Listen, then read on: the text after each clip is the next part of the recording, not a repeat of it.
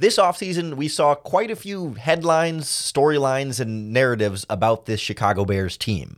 And most of them ended up being pretty well overblown. You are Locked On Bears, your daily Chicago Bears podcast. Part of the Locked On Podcast Network, your team every day. This is Locked On Bears, and I'm your host, Lorin Cox. I'm here to bring you your daily, in depth Chicago Bears news and analysis. You can follow me on Twitter at Cox Sports One. You can follow the podcast on Twitter at Locked On Bears. You can like Locked On Bears on Facebook. Join the Locked On Bears Facebook group for even more Bears talk. And make sure you hit that subscribe button on the Locked On Bears YouTube channel to keep up, to keep up with all of our video podcasts as well. Thanks for making Locked On Bears your first listen today. Today's episode is brought to you by Bird Dogs. Go to birddogs.com slash locked on NFL. And when you enter in our promo code locked on NFL, they'll throw in a free custom Bird Dogs Yeti style tumbler with every order. On the show today, we look at some of the overblown Chicago Bears offseason narratives and headlines. Some of the things that came to dominate a lot of the conversation surrounding this team that didn't really end up coming to fruition, or at least not playing out the way that the narratives or the headlines may have directed things. Of course, that has to involve quite a bit the quarterback conversation that wasn't, but was, unfortunately, a part of this early portion of the offseason, and some different narratives about free agency and the NFL draft. And we may, if time, we may look ahead at what some of the persisting narratives might be and whether or not those too will end up being proven overblown. But the big, the big one that we tried our hardest here on the podcast to not get caught up in, to not even try not to talk about too much, just to not give it so much strength and weight as it seemed to be getting in a lot of other places, was the sort of the will the Chicago Bears trade Justin Fields? Will they draft a quarterback? Should they trade Justin Fields? That sort of narrative, storyline, headline, etc., was entirely too overblown.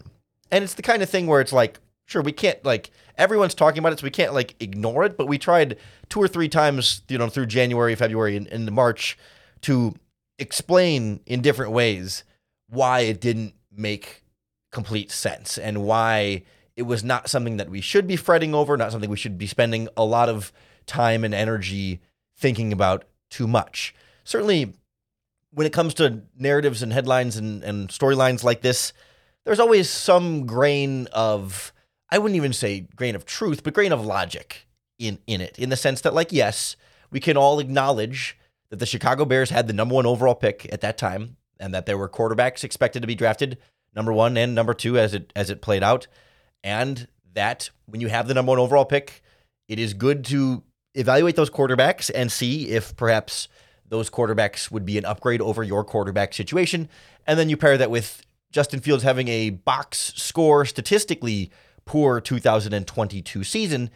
And you can you can see where the narrative comes from, right? It's not like it came out of nowhere or some conspiracy to slander Justin Fields or anything like that. So like there's a kernel of like, okay, I understand why it comes up, but when you when we started to apply like scrutiny and logic and critical thinking to the process there, we could pretty well get past the narrative and and kind of leave it where it was there. That yes, sure, the Bears were going to do their homework on these quarterback prospects, and sure, there's a rookie contract conversation to be had there.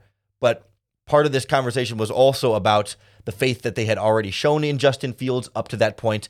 Also, I think a lack of faith in this quarterback class in particular, and the ability to have a, enough around Justin Fields to then be able to properly evaluate him this year. That, that if you replaced him with a new quarterback, you still wouldn't have a great supporting cast around that quarterback if you had to use your number one overall pick draft capital at that spot as opposed to trading down, adding DJ Moore, adding multiple extra draft picks to continue to build around the quarterback position. Like it, it didn't, it wasn't going to make a ton of sense in a lot of different ways for the Bears to trade Justin Fields this offseason. And yet it still lingered. Like even, and, and certainly we talked on this podcast too about like Ryan Poles and to a lesser extent Matt Eberflus and Luke Getsy didn't always do a great job of squashing that as a narrative. Like uh, Poles always said, like we're gonna do our due diligence, and another quarterback would really have to blow us away.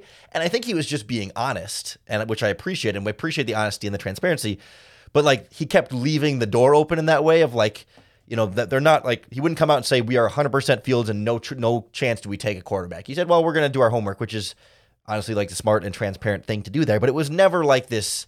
You know, it was made out to be like a, this Bears should be shopping Fields or Bears are taking offers on Fields or looking at what that might look like. I, I don't think that was ever really the case. That was much more of an outside idea that became more of a of a narrative of its own rather than anything actually coming from the Chicago Bears organization. And so finally, that conversation, that narrative, that storyline died when right before free agency when the Bears did officially trade down with the Carolina Panthers and essentially took them out of the running for a young quarterback in this draft. And it really affirmed that, yes, the Bears are building around Fields, building around the quarterback position, and of course, sort of trying to get as much in that department as possible to more properly evaluate Justin Fields this season, right? It's not as though they're locked into Justin Fields for the next 10 years. They're still going to sort of evaluate and see how his development goes next year and beyond. But, you know, the fifth year option will be coming up, and almost certainly they will accept that and see what he, you know, give him two more years here to see how that development goes. And then we start to have the conversation as well about,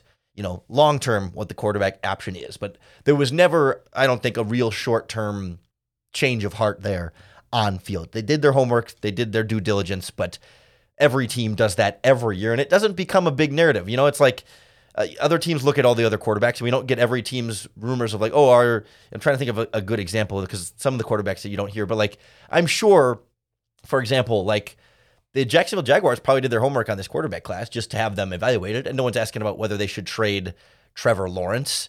You know, teams across the board are going to be doing that every year, and we don't hear trade rumors about every other quarterback. But because the Bears had the number one overall pick, we get it. We understand why. And the other quarterbacks drafting in the top of the draft were also interested in quarterbacks, and that's what everyone's trading up for. Like we understand it, but it was always overblown and generally a waste of our time, our airspace, our letters, you know, our, like our, our eye space, reading articles, listening to podcasts. And that's why I tried not to waste too much of our time with it as it was happening. But it's good to kind of look back and reflect and say, yeah, remember that? Remember how overblown that was? So then we don't get too caught up perhaps in the next overblown narratives that are still to come either this offseason or certainly, you know, during the season and into next year. They are inevitable. We can only do our best to try and recognize them and avoid them on the front end. But a few other things, maybe less serious and less dramatic as Justin Fields trade rumor also dominated a lot of the conversation around the Bears. And I don't think a ton of it ended up ultimately coming true. So we'll look at some of the other overblown headlines and narratives around this Bears team next on Locked On Bears. The Locked On Bears podcast is brought to you by our friends at Bird Dogs. Bird Dogs makes super comfortable shorts and pants that make you look good. I'm actually wearing Bird Dogs right now. I'm, I'm not going to stand up on the YouTube video here, but they're gray shorts with liners in them, and they're super, super comfortable. I love wearing them while I do the podcast here. They also have khaki shorts that are designed to fit slimmer through the thigh and give you a more of a, a, sculpted look, but it's it's comfortable, right? Like it's it's tight, but it's not like a stiff restricting type of cotton the way that like regular shorts have. Bird Dogs invented their own cloud knit fabric that looks like khakis but stretches so you get a way slimmer fit without having to sacrifice comfort or movement. And they also use anti-stink sweat wicking fabric that keeps you cool and dry all day long. You don't get any kind of that swampiness going on with your bird dogs because they air you out very, very nicely. Right now, if you want to try out Bird Dogs for yourself, you can go to birddogs.com slash locked on NFL and enter in our promo code locked on NFL for a free Yeti style tumbler with your order. That's bird dogs, like the animals, birddogs.com slash locked on NFL for that free Yeti style tumbler. You won't want to take your bird dogs off. I'm still wearing mine, I promise.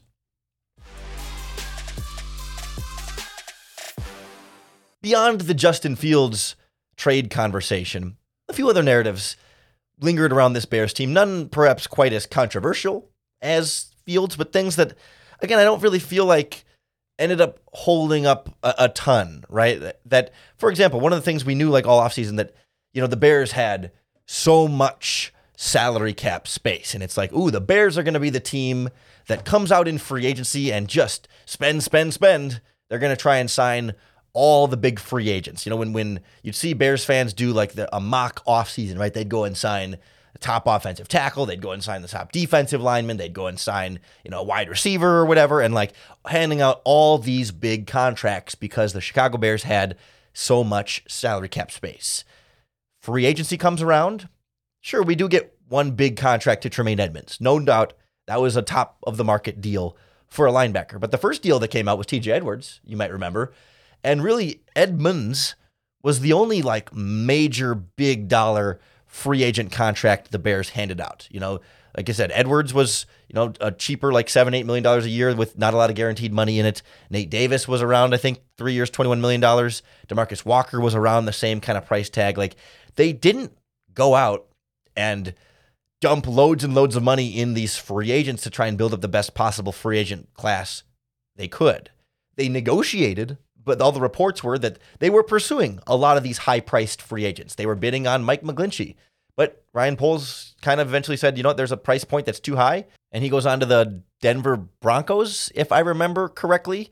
And then there's guys like Zach Allen on the defensive line, who also went to the Denver Broncos in free agency, another guy that the Bears had been bidding on coming out of the Arizona Cardinals. And clearly the Bears were kind of going after trying to find one of these top free agent defensive linemen. And ultimately, they didn't end up signing any of them, even though you know the guy like Dre'Mont Jones, who was on the Broncos, ends up going elsewhere. And Zach Allen, they, again, the Bears negotiated on these and tried to find a price range that would work for them. But instead, Ryan Poles kind of stuck to his laurels and and almost remarkably so was was trying to be financially responsible for the long-term fiscal health of this team because they're in more of that long-term rebuilding type mode, right? This is not about spending as much money as you can to go all in on this year to make sure that you can win as many games, but you do want long-term pieces in free agency that can be, you know, you can you can still get the occasional cornerstone type player that area, and he, he was willing to spend on Tremaine Edmunds because you don't want to sit around and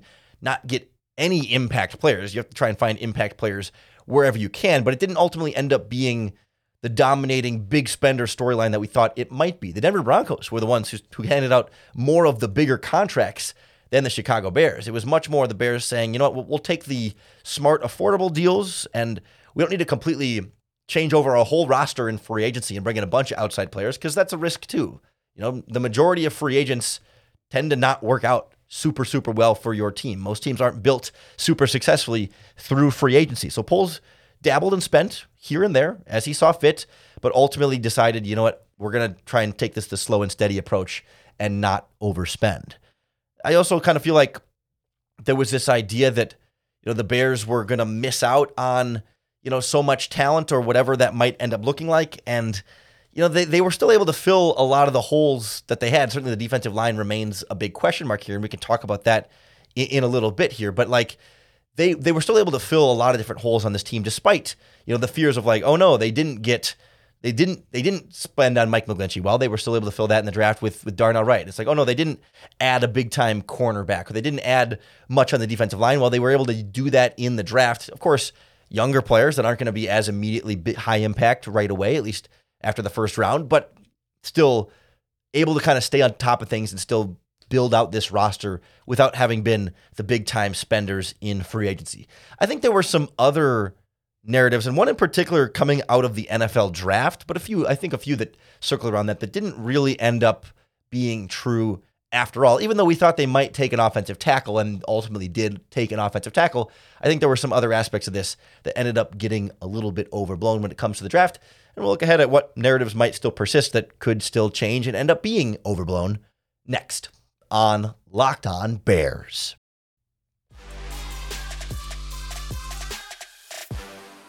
Heading into draft day, and really throughout the whole pre draft process after free agency, one of the great debates for the Chicago Bears, or I guess I should say around the Chicago Bears, because I'm not sure that they were having much of a great debate after a little while, was about Jalen Carter, the Georgia defensive tackle.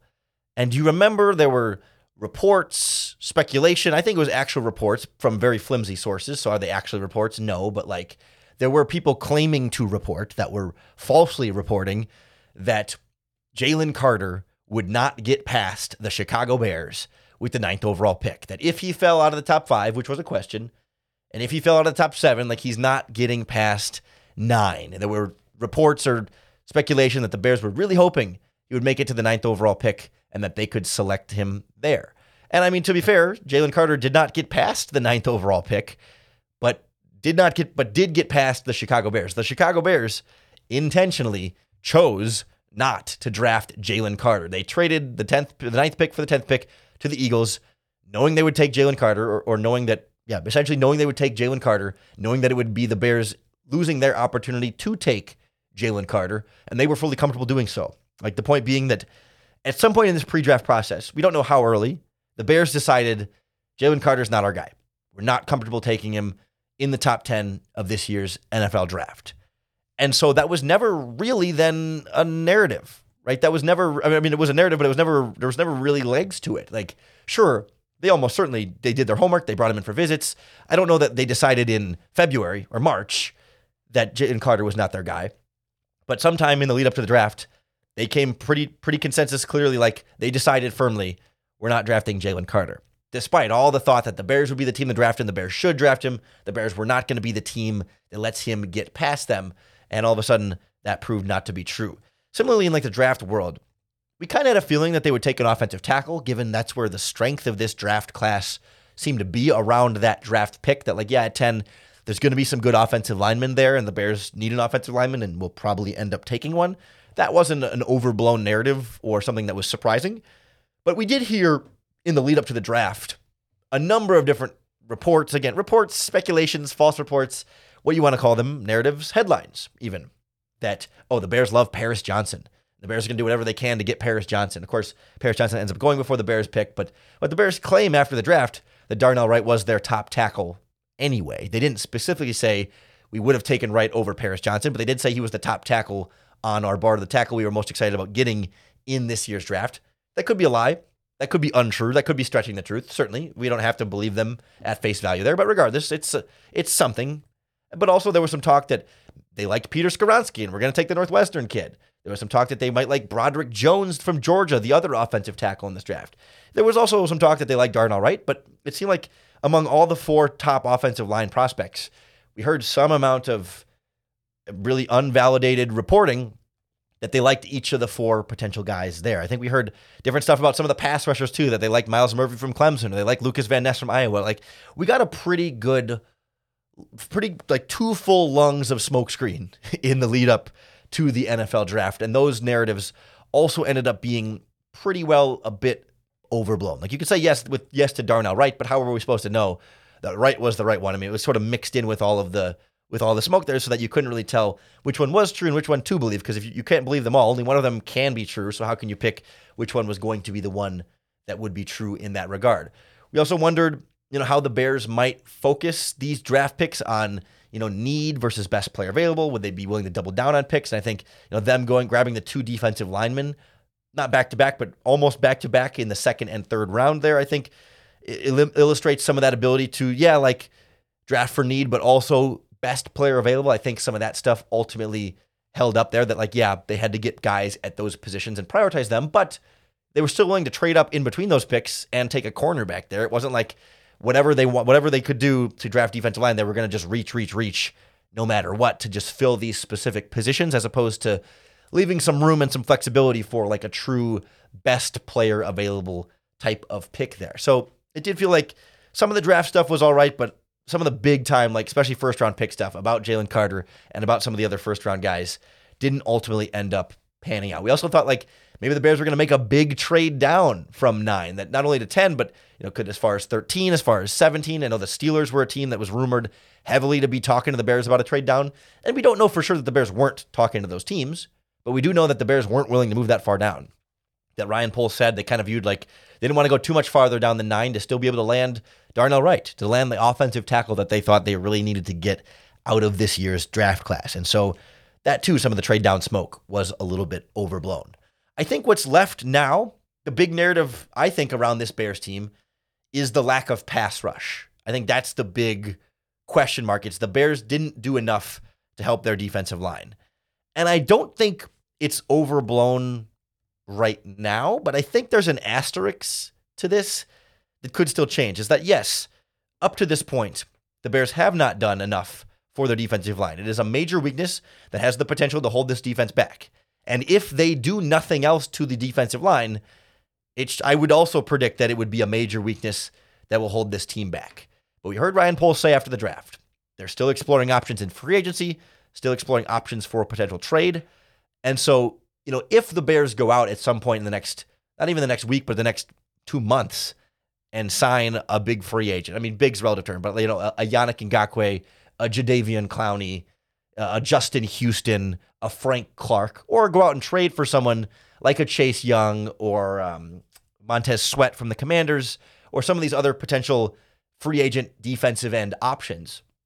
Perhaps that narrative will ultimately be overblown too, because sometimes these narratives are just like we're, we're jumping to conclusions before we have the full information yet. Because the full information would be, well, maybe the Bears are still planning on signing one of these players. And so while they have neglected it up to this point, if we get to week one with another big addition on the defensive line, that position will be less neglected, and then the narrative will have felt overblown. That's like we overblow, we over overblew. Would that be the past tense? Overblew it. That sounds weird, but we will have overblown it because we didn't know what was in the works. You know, we didn't know what the plan was. We haven't seen yet, uh, presumably, what the full plan is. I mean, maybe we have. Maybe the full plan is what we've got, and this is what we're going to see, and it's going to be a problem. It looks like a problem as it stands right now, but I'm still willing to say, hey, wait a minute maybe they will still still address this position in a way that can alleviate more of those concerns and that can make that position it'll still be a weakness but maybe less of a glaring like biggest hole on the roster and maybe the worst defensive defensive line in football as it stands right now. You know we keep a close tabs on all the big narratives and storylines surrounding your Chicago Bears team right here on the Locked On Bears podcast. So that's why you have to make sure you hit that subscribe button on YouTube or wherever you listen to podcasts because that's going to be the best way to keep up with all of our daily, in depth Chicago Bears news and analysis. Thanks for making Locked On Bears your first listen today. We're part of the Locked On Podcast Network. That means your team every day, all throughout the offseason. We will be here for you to give you your daily Bears fix. And of course, to give you your next opportunity to bear down.